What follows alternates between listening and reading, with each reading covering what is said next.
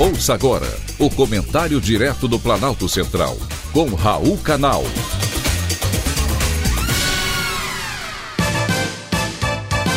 Queridos ouvintes e atentos escutantes, assunto de hoje, Elon Musk e o Twitter. O homem mais rico do mundo, pela lista da Forbes, Elon Musk, anunciou sua pretensão de comprar o Twitter, a mais influente rede social do mundo. Ele já é um dos principais acionistas, mas quer cem por cento da empresa.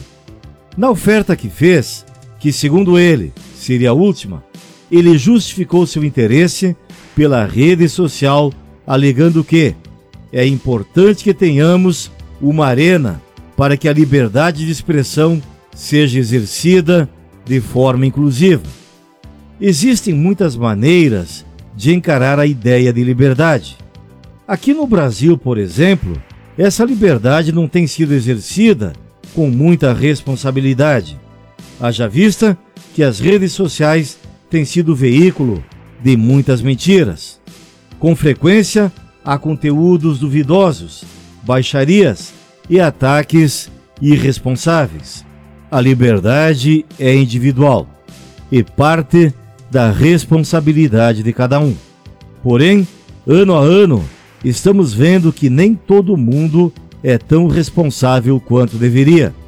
Então, é preciso que alguém garanta seu exercício de liberdade. O Estado, a Justiça ou os próprios canais. Pelo que temos visto até agora, não dá para entregar a cada um a responsabilidade por aquilo que é postado. Nesse momento importante para o Brasil, prestes a escolhermos quem vai comandar o país, grupos políticos e a mídia se utilizam da liberdade de expressão para manipular informações pela rede e canais sociais, e assim distorcer a realidade para uma ampla parcela da sociedade, visando, é claro, ganhos políticos. Elon Musk, o criador da Tesla e da SpaceX, quer uma rede para que a liberdade de expressão possa ser exercida. Mas, em nenhum lugar do mundo, as pessoas que nelas transitam estão preparados para isso. Usar as ferramentas da democracia para fraudar o que quer que seja é usar a democracia contra si própria. Seja lá o que for, liberdade inclusiva que Elon Musk pretende para o Twitter, é preciso, primeiro e antes de tudo, pensar em uma liberdade com responsabilidade. Foi um privilégio ter conversado com você.